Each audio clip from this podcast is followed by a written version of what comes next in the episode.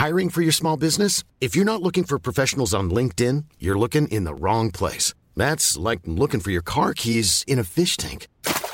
LinkedIn helps you hire professionals you can't find anywhere else, even those who aren't actively searching for a new job but might be open to the perfect role. In a given month, over 70% of LinkedIn users don't even visit other leading job sites. So start looking in the right place. With LinkedIn, you can hire professionals like a professional. Post your free job on linkedin.com slash people today. Millions of people have lost weight with personalized plans from Noom. Like Evan, who can't stand salads and still lost 50 pounds. Salads generally for most people are the easy button, right? For me, that wasn't an option. I never really was a salad guy. That's just not who I am. But Noom worked for me. Get your personalized plan today at Noom.com. Real Noom user compensated to provide their story. In four weeks, the typical Noom user can expect to lose one to two pounds per week. Individual results may vary. Burrow is a furniture company known for timeless design and thoughtful construction and free shipping, and that extends to their outdoor collection. Their outdoor furniture is built to withstand the elements, featuring rust-proof stainless steel hardware, weather-ready teak, and quick-dry foam cushions. For Memorial Day, get 15% off your Burrow purchase at burrow.com slash ACAST and up to 25% off outdoor. That's up to 25% off outdoor furniture at burrow.com slash ACAST.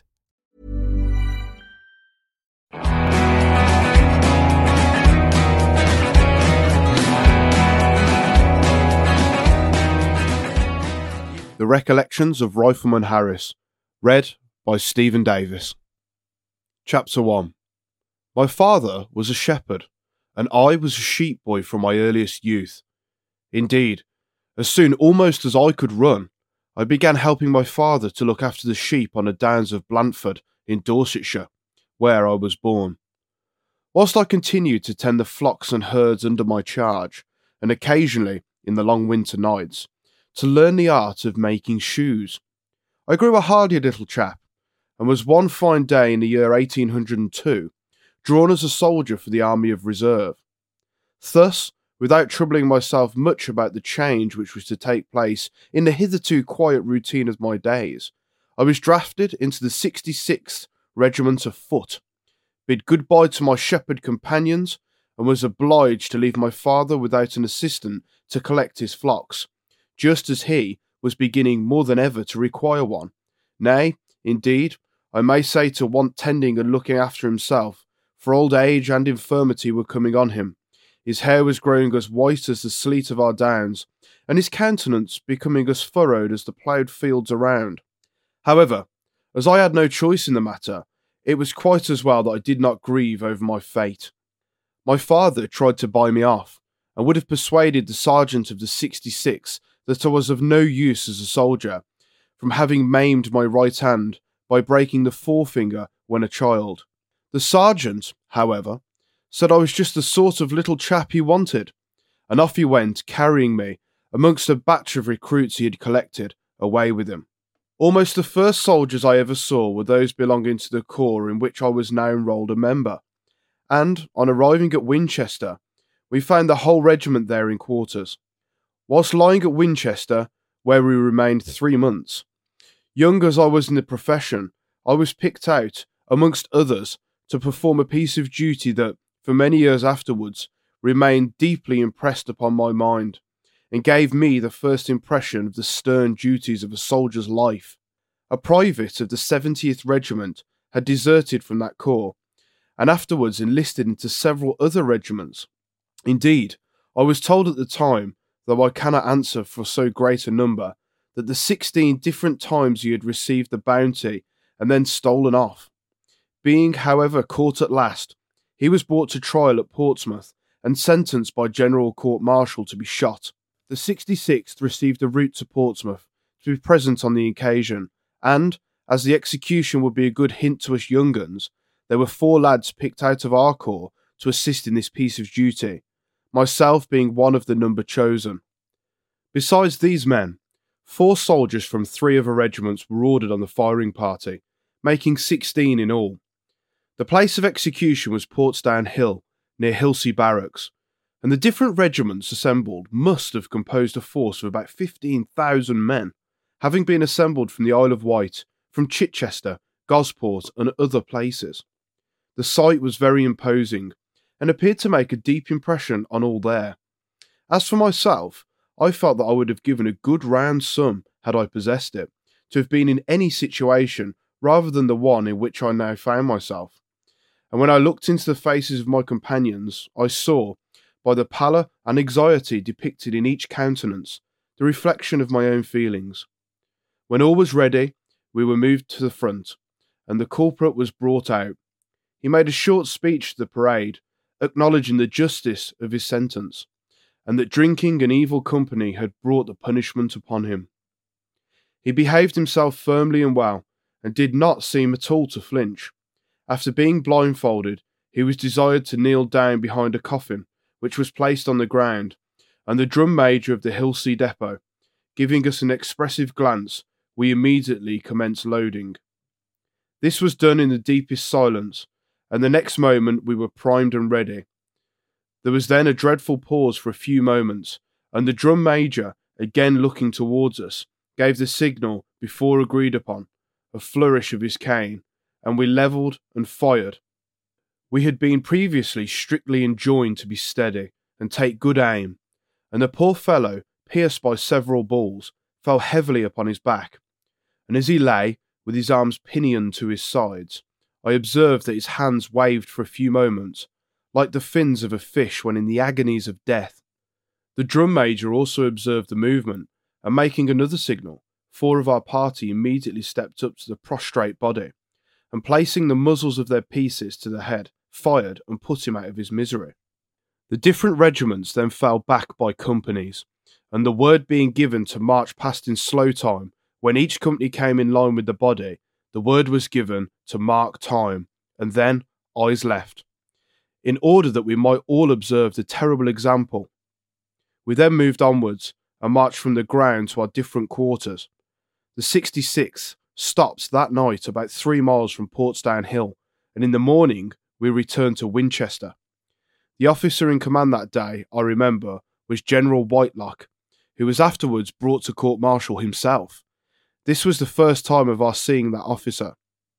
The next meeting was at Buenos Aires, and during the confusion of that day, one of us received an order from the fiery Crawford to shoot the traitor dead if he could see him in the battle. Many others of the rifles receiving the same order from that fine and chivalrous officer. The unfortunate issue of the Buenos Aires affair is a matter of history, and I have nothing to say about it, but I well remember the impression it made upon us all at the time, and that Sir John Moore was present at Whitelock's court martial, General Crawford, and I think General Auchmuty, Captain Ellender of the Rifles, Captain Dixon, and one of our privates being witnesses. We were at Hythe at the time, and I recollect our officers going off to appear against Whitelock. So enraged was Crawford against him that I heard say he strove hard to have him shot.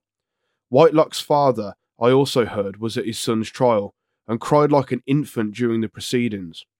Whitelock's sword was broken over his head, I was told, and for months afterwards, when our men took their glass, they used to give us a toast success to grey hairs, but bad luck to white locks. Indeed, that toast was drunk in all the public houses around for many a day. Everything was new to me, I remember, and I was filled with astonishment at the bustling contrast I was so suddenly called into from the tranquil and quiet of my former life. Whilst in Winchester, we got a route for Ireland, and embarking at Portsmouth, crossed over and landed at Cork. There we remained nine weeks, and being a smart figure and very active, I was put into the light company of the 66th, and together with the light corps of other regiments, we were formed into light battalions and sent off to Dublin. Whilst in Dublin, I one day saw a corps of the 95th Rifles and fell so in love with their smart, dashing, and devil may care appearance that nothing would serve me till I was a rifleman myself. So, on arriving at Cashel one day and falling in with a recruiting party of that regiment, I volunteered into the 2nd Battalion. This recruiting party were all Irishmen and had been sent over from England to collect, amongst others, men from the Irish militia and were just about to return to England. I think they were as reckless and devil may care a set of men as I ever beheld, either before or since. Being joined by a sergeant of the 92nd Highlanders and a Highland piper of the same regiment, also a pair of real rollicking blades, I thought we should all have gone mad together. We started on our journey one beautiful morning in tip top spirits from the Royal Oak at Cashel, the whole lot of us, early as it was, being three sheets to the wind. When we paraded before the door of the Royal Oak, the landlord and landlady of the inn, who were quite as lively, came reeling forth with two decanters of whisky, which they thrust into the fists of the sergeants, making them a present of decanters and all, to carry along with them, and refresh themselves on the march. The piper then struck up, the sergeants flourished their decanters, and the whole route commenced a terrific yell. We then all began to dance, and danced through the town, every now and then stopping for another pull at the whisky decanters. Thus we kept it up till we had danced, drank, shouted, and piped thirteen Irish miles from Cashel to Clonmel.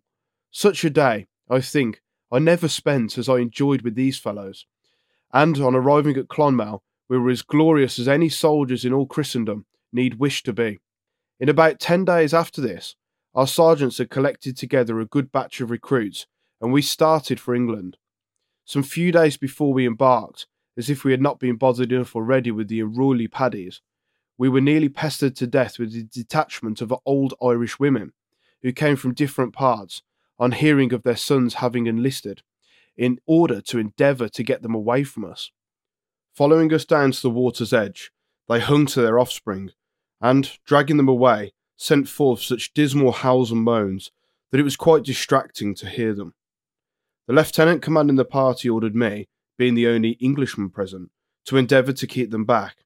It was, however, as much as I could do to preserve myself from being torn to pieces by them, and I was glad to escape out of their hands. At length, we got our lads safe on board and set sail for England.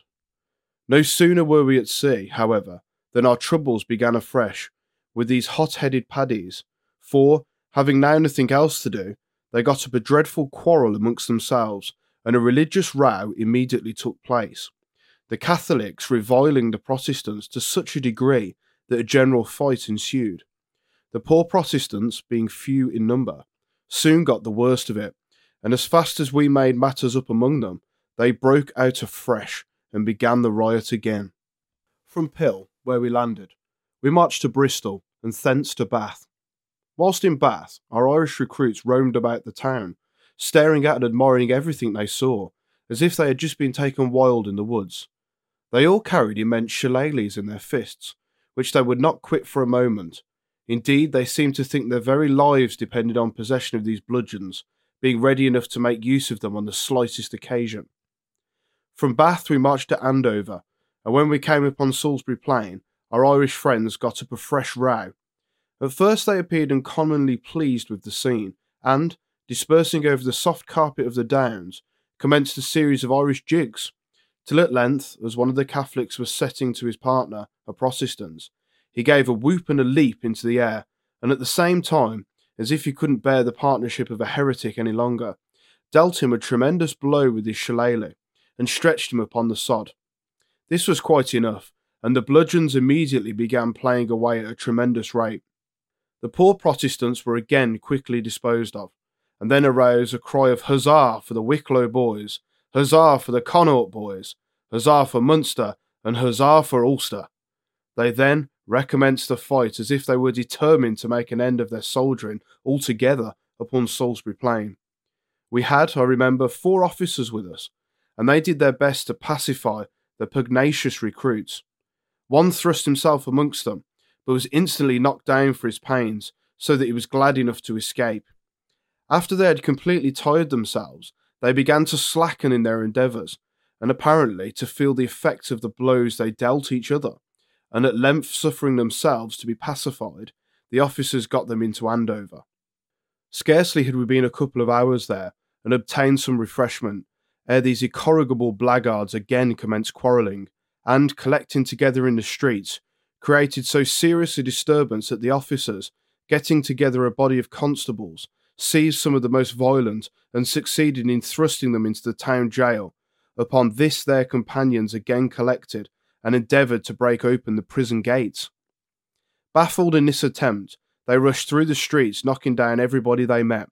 The drums now commenced beating up for a volunteer corps of the town, which quickly mustering drew up in the street before the jail and immediately were ordered to load with ball. This somewhat pacified the rioters, and our officers persuading them to listen to a promise of pardon for the past, peace was at length restored amongst them.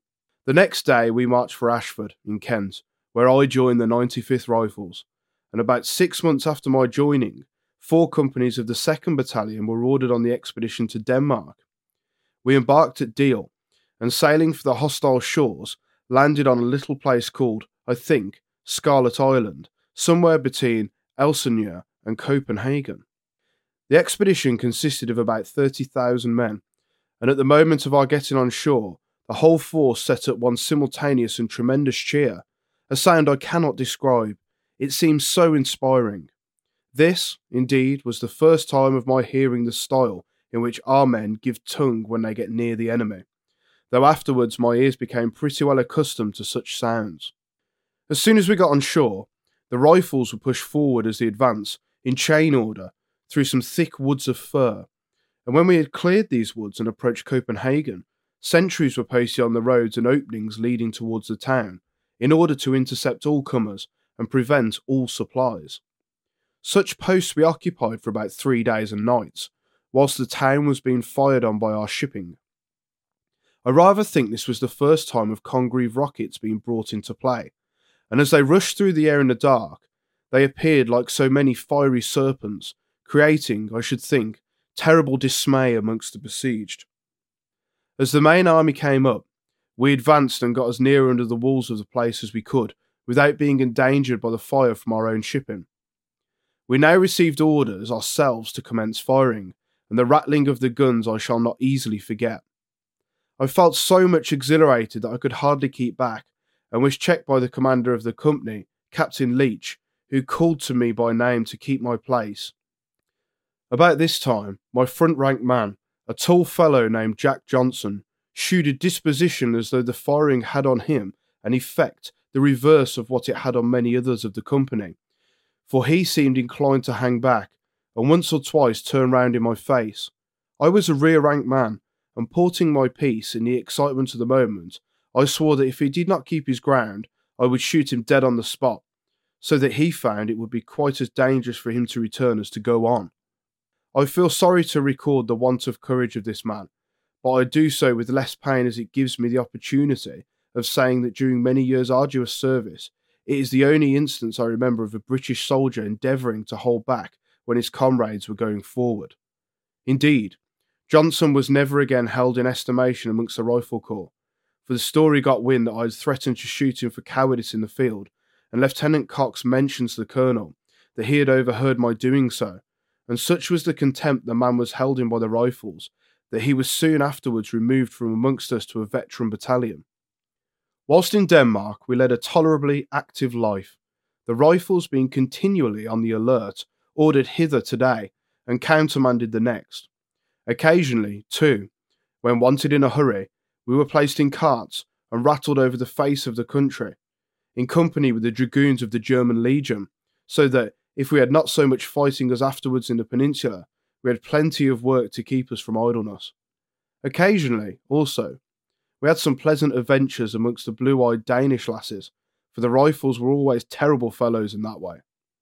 One night, I remember, a party of us had possession of a gentleman's house in which his family were residing.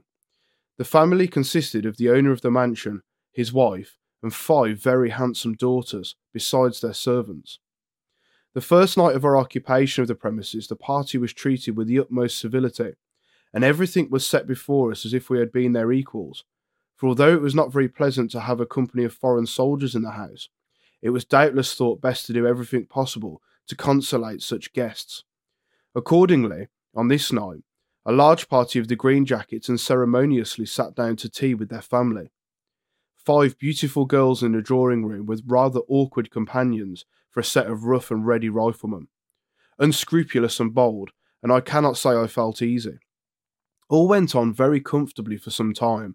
Our fellows drank their tea very genteelly, whilst one young lady presided at the urn to serve it out, and the others sat on each side of their father and mother, chatting to us and endeavouring to make themselves as agreeable as they could. By and by, however, some of our men expressed themselves dissatisfied with tea and toast and demanded something stronger, and liquors were accordingly served to them.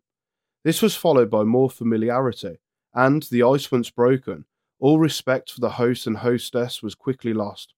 I had feared this would prove the case, and on seeing several of the men commence pulling the young ladies about, kissing them, and proceeding to other acts of rudeness, I saw that matters would quickly get worse unless I interfered. Jumping up, therefore, I endeavoured to restore order, and upbraided them with the blackguardism of their behaviour after the kindness with which we had been used. This remonstrance had some effect, and when I added that I would immediately go in quest of an officer and report the first man I saw ill use the ladies, I at length succeeded in extricating them from their persecutors. The father and mother were extremely grateful to me for my interference, and I kept careful guard over the family whilst we remained in that house, which luckily was not long. Soon after the expedition returned to England, and I came with others of the rifles in a Danish man of war, the Princess Caroline, and landed at Deal, from whence we had started. From Deal we marched to Hythe, and there we lay until the year 1808, and in that year four companies of the 2nd Battalion, to which I belong, were ordered to Portugal. In that year I first saw the French. If you're enjoying this podcast and want access to exclusive content, early access to our monthly feature documentary and private podcasts, amongst many other benefits, then consider joining our Patreon from as little as £1. By doing so, you'll get access to all these features, plus your support will help us to keep history alive. Hit the link in the description of this episode and navigate to our Patreon to sign up. Chapter 2 I wish I could picture the splendid sight of the shipping in the Downs. At the time we embarked with about 20,000 men. Those were times which the soldiers of our own more peaceable days have little conception of. At Cork, where our ships cast anchor, we lay for something like six weeks, during which time the expedition was not disembarked, with the exception of our four companies of rifles, who were every day landed for the purpose of drill. On such occasions, our merry bugles sounded over the country, and we were skirmished about in very lively fashion, always being embarked again at night. At the expiration of the time I have mentioned, our sails were given to the wind, and amidst the cheers of our comrades, we sailed majestically out of the cove of Cork for the hostile shore, where we arrived safely and disembarked at Mondego Bay. The rifles were first out of the vessels, for we were, indeed, always in the front in advance, and in rear in the retreat, like the Kentish men of old, we claimed the post of honour in the field. Being immediately pushed forwards up the country in advance of the main body, many of us, in this hot climate, very soon began to find out the misery of the frightful load we were condemned to march and fight under, with the burning sun above our heads and our feet sinking every step into the hot sand. The weight I myself toiled under was tremendous, and I often wonder at the strength I possessed at this period, which enabled me to endure it. For, indeed, I am convinced that many of our infantry sank and died under the weight of their knapsacks alone. For my own part, being a handicraft, I marched under a weight sufficient to impede the free motions of a donkey.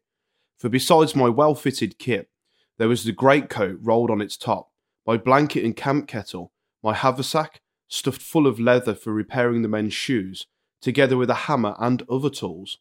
The lapstone I took the liberty of flinging to the devil ship biscuit, and beef for three days.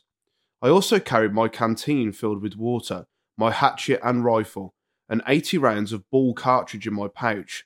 This last, except the beef and biscuit, being the best thing I owned, and which I always gave the enemy the benefit of when opportunity offered. Altogether, the quantity of things I had on my shoulders was enough, and more than enough for my wants, sufficient indeed to sink a little fellow of five feet seven inches into the earth, Nay, so awkwardly was the load our men bore in those days, placed upon their backs, that the free motion of the body was impeded, the head held down from the pile at the back of the neck, and the soldier half beaten before he came to the scratch. We marched till it was nearly dark, and then halted for the night. I myself was immediately posted sentinel between two hedges, and in a short time General Fane came up, and himself cautioned me to be alert. Remember, sentinel, he said, that we are now near an active enemy. Therefore, be careful here, and mind what you are about. Next day, the peasantry sent into our camp a great quantity of the good things of their country, so that our men regaled themselves upon oranges, grapes, melons, and figs. We had an abundance of delicacies which many of us had never before tasted. Amongst other presents, a live calf was presented to the rifles, so that altogether we feasted in our first entrance into Portugal like a company of aldermen. The next day we again advanced, and being in a state of the utmost anxiety to come up with the French, neither the heat of the burning sun, long miles, or heavy knapsacks were able to diminish our ardour. Indeed, I often look back with wonder at the light hearted style, the jollity, and reckless indifference with which men who were destined in so short a time to fall hurried onwards to the field of strife, seemingly without a thought of anything but the sheer love of meeting the foe and the excitement of battle. It was five or six days before the Battle of Roliça. The army was on the march, and we were pushing on pretty fast. The whole force had slept the night before in open fields, indeed, as far as I know, for the rifles were always in the front at this time. They had been for many days without any covering but the sky. We were pelting along the streets of a village, the name of which I do not think I ever knew, so I cannot name it. I was in the front, and had just cleared the village, when I recollect observing General Hill, afterwards Lord Hill, and another officer ride up to a house and give their horses to some of the soldiery to hold. Our bugles at that moment sounded the halt, and I stood leaning upon my rifle near to the door of the mansion which General Hill had entered. There was a little garden before the house, and I stood by the gate. Whilst I remained there, the officer who had entered with General Hill came to the door and called to me. Rifleman, said he, come here. I entered the gate and approached him. Go, he continued, handing me a dollar, and try if you can get some wine, for we are devilish thirsty here. Taking the dollar, I made my way back to the village. At a wine house, where the men were crowding around the door and clamouring for drink, for the day was intensely hot, I succeeded, after some little difficulty, in getting a small pipkin full of wine. But the crowd was so great that I found as much trouble in paying for it as in getting it. So I returned back as fast as I was able, fearing that the general would be impatient and move off before I reached him. I remember Lord Hill was loosening his sword belt as I handed him the wine. Drink first, rifleman, said he, and I took a good pull at the pipkin and held it to him again. He looked at it as I did so, and told me I might drink it all up, for it appeared greasy. So I swallowed the remainder and handed him back the dollar which I had received from the officer. Keep the money, he said. My man, go back to the village once more and try if you cannot get me another draft. Saying this, he handed me a second dollar and told me to be quick. I made my way back to the village, got another pipkin full, and returned as fast as I could.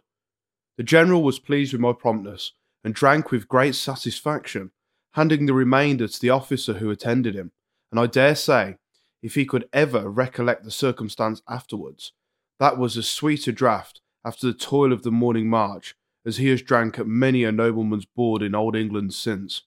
I remember remarking Lord Hill for the second time in my life under circumstances which, from their not being of everyday occurrence, fixed it upon my mind. The 29th Regiment received so terrible a fire that I saw the right wing almost annihilated, and the colonel, I think his name was Lennox, lay sprawling amongst the rest. We had ourselves caught it pretty handsomely, for there was no cover for us, and we were rather too near. The living skirmishers were lying beside heaps of their own dead, but still we had held our own till the battalion regiments came up. Fire and retire is a very good sound, but the rifles were not over fond of such notes. We never performed that manoeuvre, except when it was made pretty plain to us that it was quite necessary. The 29th, however, had got their fairing here at this time, and the shock of that fire seemed to stagger the whole line and make them recoil. At that moment, a little confusion appeared in the ranks, I thought. Lord Hill was near at hand, and saw it, and I observed him come galloping up. He put himself at the head of the regiment and restored them to order in a moment, pouring a regular and sharp fire upon the enemy. He galled them in return, and, remaining with the 29th till he brought them to the charge, quickly sent the foe to the right about. It seemed to me that few men could have conducted the business with more coolness and quietude of matter under such a storm of balls as he was exposed to. Indeed, I have never forgotten him from that day.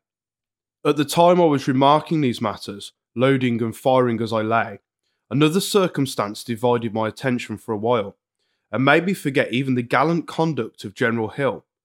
A man near me uttered a scream of agony, and looking from the 29th, who were on my right, to the left, whence the screech had come, I saw one of our sergeants, named Fraser, sitting in a doubled up position and swaying backwards and forwards, as though he had got a terrible pain in his bowels. He continued to make so much complaint that I arose and went to him, for he was rather a crony of mine. Oh, Harris, said he, as I took him in my arms, I shall die, I shall die. The agony is so great that I cannot bear it. It was, indeed, dreadful to look upon him. The froth came from his mouth, and the perspiration poured from his face. Thank heaven, he was soon out of pain, and laying him down, I returned to my place. Poor fellow, he had suffered more for the short time that he was dying than any man I think I ever saw in the same circumstances. I had the curiosity to return and look at him after the battle. A musket ball, I found, had taken him sideways and gone through both groins. Within about half an hour after this, I left Sergeant Fraser, and, indeed, for the time, had as completely forgotten him as if he had died a hundred years back. The sight of so much bloodshed around will not suffer the mind to dwell long on any particular casualty, even though it happens to one's dearest friend. There was no time either to think, for all was action with us rifles just at this moment, and the barrel of my piece was so hot from continual firing that I could hardly bear to touch it, and was obliged to grasp the stock beneath the iron as I continued to blaze away. James Ponton was another crony of mine, a gallant fellow. He had pushed himself in front of me and was checked by one of our officers for his rashness. Keep back, you Ponton, the lieutenant said to him, more than once. But Ponton was not to be restrained by anything but a bullet when in action. This time he got one, which striking him in the thigh, I suppose hit an artery, for he died quickly. The Frenchman's balls were flying very wickedly at that moment, and I crept up to Ponton and took shelter by lying behind, and making a rest for my rifle of his dead body. It strikes me that I revenged his death by the assistance of his carcass. At any rate, I tried my best to hit his enemies hard. There were two small buildings in our front, and the French, having managed to get into them, annoyed us much from that quarter. A small rise in the ground close before these houses also favoured them, and our men were being handled very severely in consequence. They became angry and wouldn't stand it any longer. One of the skirmishers, jumping up, rushed forward, crying, Over, boys, over, over! When instantly the whole line responded to the cry, Over, over, over! They ran along the grass like wildfire and dashed at the rise, fixing their sword bayonets as they ran. The French light bobs could not stand the sight, turned about and fled, and getting possession of their ground, we were soon inside the buildings. After the battle was over, I stepped across the other house I have mentioned in order to see what was going on there, for the one I remained in was now pretty well filled with the wounded, both French and English, who had managed to get there for a little shelter. Two or three surgeons also had arrived at this house and were busily engaged in giving their assistance to the wounded, now also here lying as thickly as in the building which I had left. But what struck me most forcibly was that from the circumstance of some wine butts having been left in the apartment, and their having in the engagement been perforated by bullets and otherwise broken, the red wine had escaped most plentifully, and ran down upon the earthen floor, where the wounded were lying, so that many of them were soaked in the wine with which their blood was mingled.